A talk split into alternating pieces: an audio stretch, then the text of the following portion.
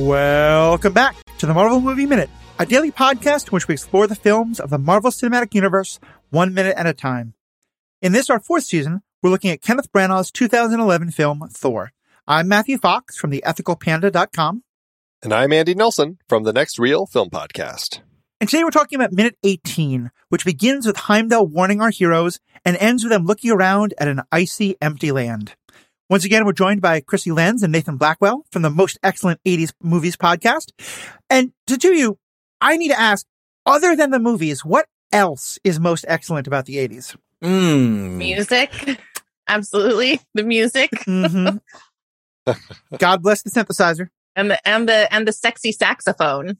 Oh yes, oh yes. The the the saxophone, the punk saxophonist of the Lost Boys is one of my endemic '80s memories. So Yes. you know, hmm all right. And we'll get back with a lot more discussion about this particular minute of Thor right in a moment. We just have so much fun doing this show, talking about Thor, talking about everything up to this point. There has been so much interesting conversation and interesting things to learn about these movies as we progress. We have a blast doing it, and we love providing it free of ads that you don't want to hear. But all of this does take time and cost money. Consider signing up to be a member for the season. Membership is just $5 per month, or you can get a discount if you join at the annual rate.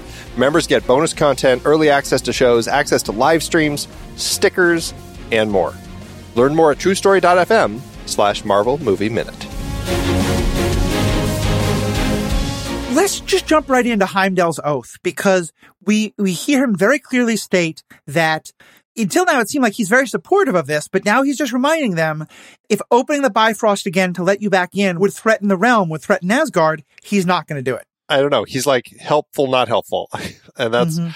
it's kind of a funny thing. But I guess, and, and maybe Uh-huh. this is also just his way of kind of, I mean, we talked about in the last minute how when Thor pretty much demands that, you know, we're going and, uh, but don't tell anybody. And then they all walk on by without kind of confirming with Heimdall that he's giving the thumbs up. Maybe this is his way of saying, Is that cool? It's like they're borrowing the car. yeah, uh, Yeah. you know, and and it's the uncle that they, that's always been kind of tough on them, realizing that they're old enough to drive. And I was like, all right, right. but if you're not back by nine, I'm locking the gates. Yeah. Like seriously. Yeah. And I, I'll say I didn't have anything to do with it. Like it's like he's he's Mhm. basically totally like disowning any uh, responsibility for for anything he's doing here. Yeah, I, mean, and I think also we're kind of getting a sense that like this isn't like beam me up, Scotty. You know, he's kind of saying that if if the Bifrost is open, anyone who's there with you is coming along too. And and so I kind of get what my impression of what he's saying is is all of that, but also some element of okay, yes, you know, I want you to go there, I want you to investigate, I want you to talk, but if you wind up with fifty angry frost giants chasing you, I can't let you in because they're going to follow you along. You know, Mhm. I, I, I do then love. oh, go ahead. Which they obviously didn't know until now. Thanks for some exposition. Right? It's like Giant Gimli is like, oh, can't you just leave it open for us? Wink, wink. right. Oh, that guy. Yes, Yeah. yeah. At, at which point we get what I describe as Chekhov's full power of the Bifrost. Because, you know, it's that like once the full power of the Bifrost is introduced in Act One, you know it has to be threatened in Act Three. Absolutely. mhm. Which, of course, it's later going to be the thing. And it, you're right. It is just, I get that they're having trouble explaining this whole world to us, but we just have characters asking questions about things for exposition that they should absolutely Mhm. know. Yeah. It's it is a, a peculiar uh, well I, I guess it's not peculiar it is definitely something that they are trying in the script to kind of get this exposition out but in a way like sometimes there are moments like this that feel a little clunky because it's like it feels so obvious right Mhm. the way that they're spelling Mhm. these things out and uh, so that makes it a little frustrating because yeah it's it's it's he's very I, I your your description of it as Chekhov's power of the Bifrost is a perfect uh, a perfect way to describe it because yeah like oh is that going to come into play later Now, it does then have what I think is one of my probably top five moments of dialogue in the whole movie, where Thor, again, just full of arrogance, full of, you know, he thinks he can do anything, says, I have no plans to die today. And Heimdall just says back, like, very again, you know, no reaction, none do. Yeah. Which I, I, it just gives me a little bit of chills, you know, 'cause it's such a good reminder of like, no one who's about to go die in battle thinks they're going to. Like, A few of them. yeah, some. Probably Yeah. no. it's if they're being real with themselves. Mhm. that they they know. I also think it's interesting that they give Heimdall well one they clearly are like like dropping his voice even deeper or they asked Elba to Mhm. kind of bring his voice down a notch just to kind of make it even more bassy but also they they change his speech pattern where like I don't know, like instead of saying the Bifrost will remain close to you, he just says Bifrost will remain close to you, like it's a thing. And then later, when he's replying to uh, about leaving the bridge open, uh, when Volstagg asks, he just says, "Leave the bridge open would unleash the full power," instead of like to leave the bridge open. Like he's dropping words, and it's it's a weird way that they've kind of scripted his speech pattern, as if he's so stoic. Like there are just certain words that he's it's just too much trouble to say. He doesn't need adverbs and and conjunctions. He's beyond all that. This is a man beyond participles. That's right. right. Beyond time, beyond conjunctions. I, uh, to your point though about Thor's great line, which is fantastic. I uh, we end up on a shot of him. It's, it's like we see everybody else looking fairly concerned about like what Heimdall is saying, and Thor, of course, is smiling and as cocky as ever. But I can't help. He's such a jock. He's such a jock and like a bully and a Gryffindor. Sorry, but, but that's just like A proud Slytherin here, so I'm I'm I'm down with you. he well, he very much is, but also it's like a close up shot of him, and it's like he's lit from underneath, and it makes those blonde eyebrows just completely disappear from his face. It is. Yeah.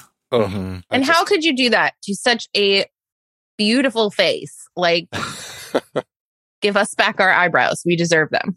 Right? Right? Hashtag eyebrow cut. Yeah, right. it's it, it, it's it's real bad.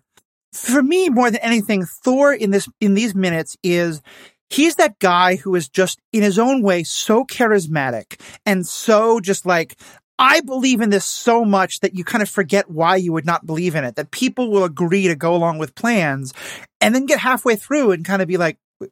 "Wh- wh- What in the world are we doing again? Why, why are we doing this? This is a really dumb idea. You know, and that's the kind of, even just in his, like, he says Heimdall, like, let us pass. And Andy, you pointed out yesterday, he doesn't just have to let you pass. He has to actually unlock the door. If Heimdall just stepped aside, you're not going anywhere. And to me, this is just all about Thor being so swept up in the, the righteousness and the, the Gryffindorness of his cause. And all the others are starting to realize this is not quite going the way Thor said. Maybe this is more of a problem than we thought. yeah, right. I think that's why Thor was probably my least favorite of the Avengers until like like certainly by Ragnarok I was like Yeah. way more on board as they like explored the depth of his character more um but uh, yeah in this one i just there's there wasn't much of thor for me to get behind and root for i, I was i'm more team loki so That's that's an interesting point because uh, it's hard to to ask an audience and and for people to connect with somebody who's so arrogant and cocky. And yes, he has that charisma, and that really is what we all connect with and and ride along with. But it takes. I mean, the whole point of this film is Thor um, learning to kind of step step back from all of that and and to put other people ahead of himself and to actually pay attention to that sort of stuff. And so to that end, he certainly is a more uh, a challenging character to kind of go along with uh, because he is so arrogant and just full of himself. but so is tony Mhm. stark right Yeah, so is iron man so what's i don't know if i don't know what the difference for me is Mm-hmm. Yeah, that's actually a good point because they they both very much are very similar. Well, maybe it's because I don't know. I mean, because you could look at it like, well, Thor, like they're they're gods or quote gods, Mhm. and so there's something about kind of that place that they're put in the spectrum of things.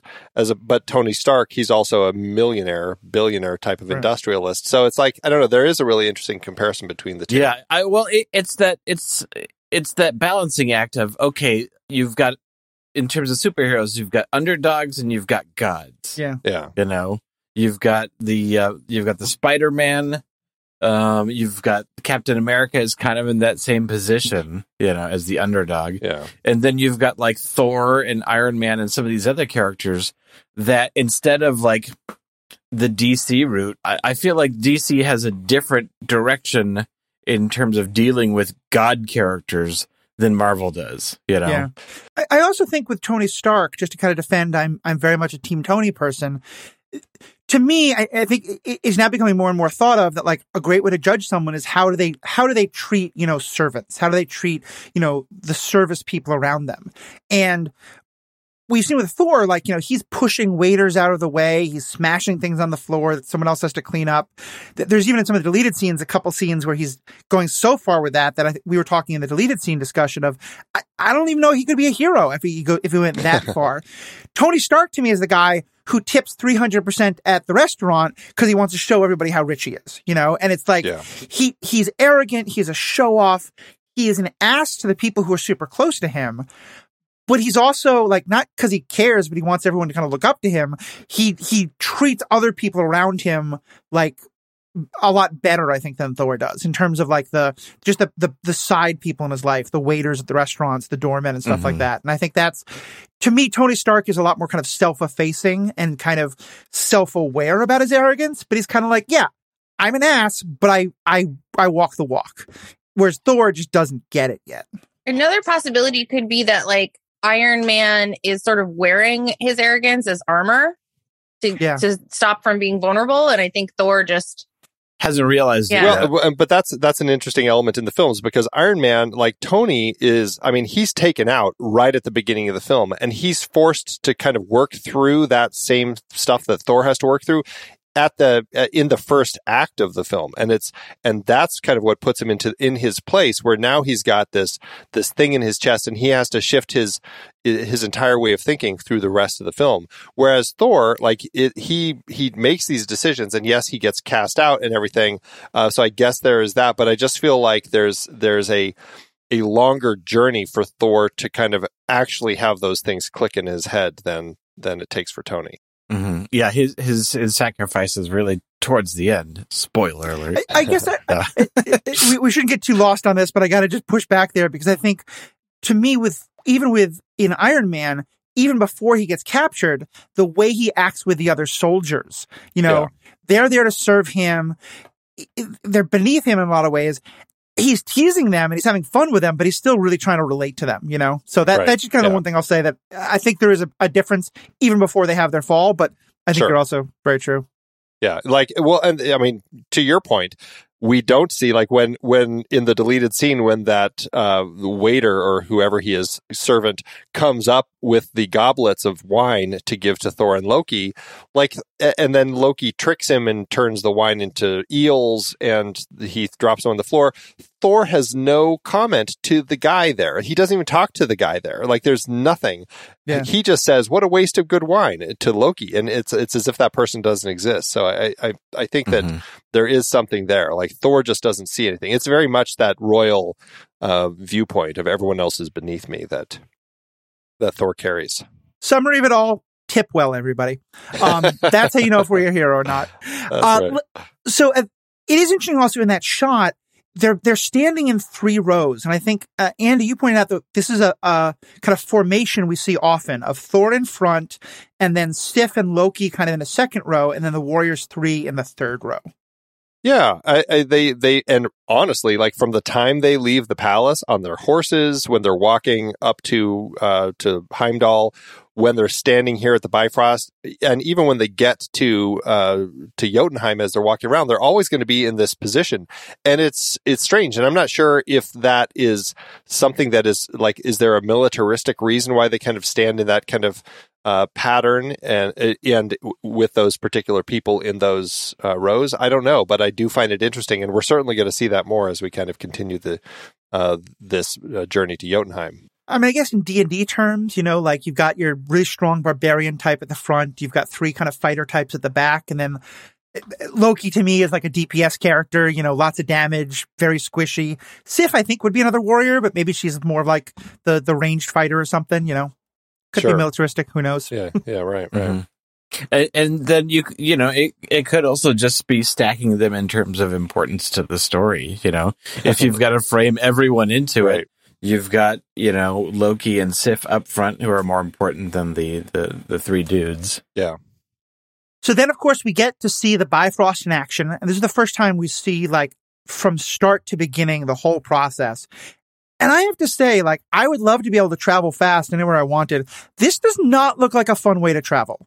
I think Yeah. I would be seasick every time I went through this. What do you all think? Yeah, I, I would be thinking it's like, please don't land on my face. Please don't land on my face. Like, you know, they're forward, they're shooting down like they've been shot out of a cannon. That would be my first concern. It yeah, because it, it looks like you have a rubber band on your chest basically, and it it, it yanks you on that like because they all look Mhm. like they're jerked forward from their the center of their chest, and I mean it looks awful. And and Yeah. and and then once they're in it, it's almost like you know the Superman flying through the sky sort of look, where you know arms out in front, facing forward. But what's interesting is as we see them, this shot of them zipping through the Bifrost, the the shot is they're basically going across the screen from right to left, but then the shot kind of tips, and now they're going like straight down, and I'm like, that is probably the Mhm. perspective that you feel. As all of a sudden you pop out over a planet and are are Mhm. plowing toward it at insane Mhm. speed. Like it does not look fun at all. And I'm like, okay, but they're going head first. Do they have to somehow turn themselves around so they get feet first before they Right? hit? I don't understand it. It's so strange. There's a lot of physics questions that come up for me. You know, reentry, Mhm. burnout. I guess maybe the Bifrost is protecting you from that, but there's some speed issues. But also, yeah, the, the head first part. But here's my biggest physics question. You're all being shot forward, basically at the speed of light for all intents and purposes. And about halfway through, we see Thor catch up and pass one of them. Gotta shove his way to the front. How do you go faster or slower? Like, Well, especially because he was already in front. So at some point, like he and uh, I was like, did they Uh-huh. reverse order? Like it, it makes no sense. Right. He had to check his phone messages. He went back just a bit and put it away. All right. Screw you guys. Yeah. I'm in charge. It's like the tortoise and the hare. He's, he's taking a nap Uh-huh. under a tree along some, uh, by some tr- star. I've made this comment before, but I think this is another nice reminder that, you know, this movie is 10 years old and it's amazing to think how much our internet culture has changed. There have always been people who will watch a movie like shot by shot and point out the inconsistencies. But I think that's become much more of a thing since this movie was made, you know, and I, I, I had the impression that if they made it today, you'd have people in the editing who were like, wait a minute, this doesn't make any sense. What's happening here? You know, and would show them like flipping around at some point or, you know, show, show why they land the way they do. Yeah, it's it's a very um uh, but it's fun. I mean, and I think that's the thing that I do enjoy about it. And I wonder if they did stuff like when they pop through uh, over Jotunheim and Thor is like at, at this point he's the third. He he was first. I, I think that probably it's just it's a fun thing of saying okay so we're going to see a couple people pass then we'll catch up to Thor and he and we're going to follow him and we'll see him pass somebody. It's probably just all for visuals. Like from the filmmaking perspective my guess is like let's just have some action happening in there just to kind of keep people's interest. And that's the thing is because I, I'm pretty sure when I watched this in the theater, I wasn't thinking about, well, wait, how did they crash or what's the phys-? I was just like, oh my God, that Mhm. looks so cool, you know? yeah oh yeah absolutely yeah, yeah. It's it's the buy-in. It's the suspension of disbelief. Mhm. Like there's the you know, it's the old. Well, how does the speeder actually hover when it's turned off? And George Lucas's answer is anti gravity paint. you know, Yeah. it's like come on, that's the thing that upsets you.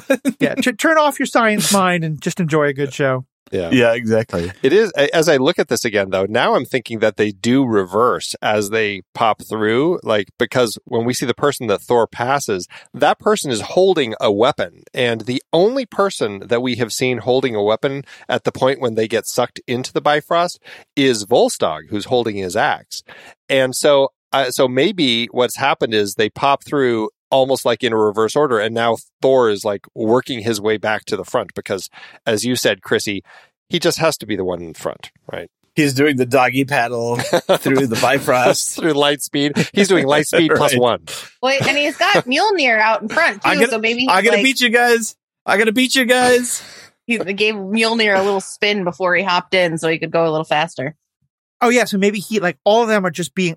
It's the difference between the people who are just standing on the escalator versus the person who's like walking up the steps of the escalator. You know, he's he is taking action within the Bifrost. That's right. Uh, so they do crash land. And I have to say, the Bifrost doesn't seem to be a very subtle way to make your approach. Like, the, you know, it's this brilliant flash of light. There's this huge dust Bum, bum, cloud. bum. Like, there's no subtlety at all. They've failed their sneak rolls across the board. And now at least Thor's looking around. I feel like this is the first time where he is starting to have a little bit of what did I get myself into? Did you kind of get that from his look at the very end? Yeah, he's kind of like, ew, Mhm. Ugh. Jotunheim's gross. Well, it, it makes you wonder, has he been here before? Like, uh, m- uh, my sense of the story Ugh. is he, uh, like, he had that tale that Odin told him and Loki when they were kids in front of the casket of ancient winters down in the vault. And my sense is that, that there's been this kind of this truce between the frost giants and uh, the Asgardians, but perhaps they're not moving back and forth between each place. As though this might be the very first time he's actually seen the planet. That's certainly my sense. I, and we'll talk about this more in the next minute, but I, my sense is that till now he's only heard about it in stories. So he has this image in his mind that like, you know, he'll land and immediately like the enemies will come forth to be slaughtered. And he's just not, this is not, you know, it's that like you've dreamed about this all your life and now the reality is hitting you and it's just not what you expected. Well, and also, I, I mean, I, I don't know what sort of tales have been told of Jotunheim other than what he heard there, but we saw when uh, the uh, Einherjar guard kind of took the casket, it it almost looked like it was unplugging from the planet in an odd way. And as they're coming down on the Bifrost, we see that there's like you know pieces of stuff all around this planet, which I believe the intention is to make it look like the planet is kind of falling apart because it no longer has that that ice power that it had been using to kind of keep going. And so perhaps also when Thor's looking around, he's realizing this planet's not in great shape. I thought it was a, a nice, Right. at least a frozen planet, but a nice one. But I mean, everything is falling apart here. All these poor people everywhere. Ugh. Well, cause yeah, I mean, his, Such a prince. his whole argument Yeah. has to be that Jotunheim is just on the edge of conquering Asgard, you know, because that's what justifies what he's doing. And if Jotunheim is this poor, broken place where they can't even like take care of themselves, let alone invade his home, now he looks like more of a bully, you know, going to beat them up instead. And so I think that's he in his mind, Jotunheim has to be super powerful so that he can win honor and glory by defeating them. Mhm. So anything else about this minute that grabs us? What I love about it is that we really get to see a full trip through the Bifrost and Mhm. uh, kind of get to because we, I mean, we had a, a very little hint of it, at least seeing it from kind of Midgard's perspective of what looked like a tornado arriving. We saw just from space, we saw when um, Odin traveled through it from Jotunheim back to Asgard. But this is the first time where we really get to see it. We get to see the people in it. Um, I the only other question I had is, you know, it's it's like in Star Wars when they uh, when they're traveling uh, warp speed. It's like how long does this take? Like, are they like, all right, let's go, and then they're like, you know, fifteen minutes of this? Like, is it instantaneous? Like. How or is it is an hour? Like I mean, depending on how far it is, I don't know. It seems like it could be a pretty boring trip. Got to bring something to read. right, right. The, and then the only other thing that I wanted to point out is I, I've I don't know why I'm I've become I'm becoming obsessed with uh, Sif's hood that she that she wears because it looks like a really interesting hood that actually has a hole for her ponytail in the back. Um, you know, it's this big draping hood, but then it's got a it like, and you can really see it kind of toward the end of the minute after they've landed. It looks like kind of a triangular opening in the back where she her hair is allowed to kind of blow out, which I've never seen in hoods before. But that at least is a nice nod to the mythology. Because I, I think we've mentioned before in the myths, um, Loki cuts off her hair, and it's this moment of great anger for her because of how much she loves her hair. And Yeah. so she winds up having the giants, uh, the dwarves build her the world's, gr- the, the world's best wig that's ever been built. And it continues to be something that she's thought to be very proud of. And so in that, it is kind of a nice idea that like she would be like, okay, I'll be a warrior, I'll be badass, but you're still checking out the hair. Like I'm not covering that. so true, so true. And I just also to that point, what can't the dwarves build? I mean, you know, as long as the star is fired up, that's all they need. Stuff made out of wood. yes. They suck that. Very true. All right. Well, thank you both as always. Um, if people want to get like a real good sense of the 80s movie podcast you do, are there a couple of episodes you'd recommend? Like check out this to get like the, this is the perfect first taste of your podcast? I think the Goonies episode is a lot of fun. That's what I was going to say too. I love the Goonies one. Yeah, and that was relatively recent. It was within the the the most recent year. During it was during a pandemic. It was. Yeah. Awesome. the most recent one, at least. Well, definitely check that out. Um, for those, by the way, who are curious about my own stuff, I do a couple of podcasts on the Stranded Panda Podcast Network. Uh, I do the Superhero Ethics Podcast and the Star Wars Universe Podcast. And of course, also in that podcast is the MCU cast, which if you really want, uh, to di- have another way to dive into Marvel, they don't do kind of the deep dive minute by minute there, but they do kind of reviews of every movie, every TV show. A lot of great discussion. Please check all that out, as well as check out the, uh, uh, Stranded Panda chat group on Facebook. So thank you all uh, so much for being a part of this. Thank you to the fans and have a great day. Until next time, true believers.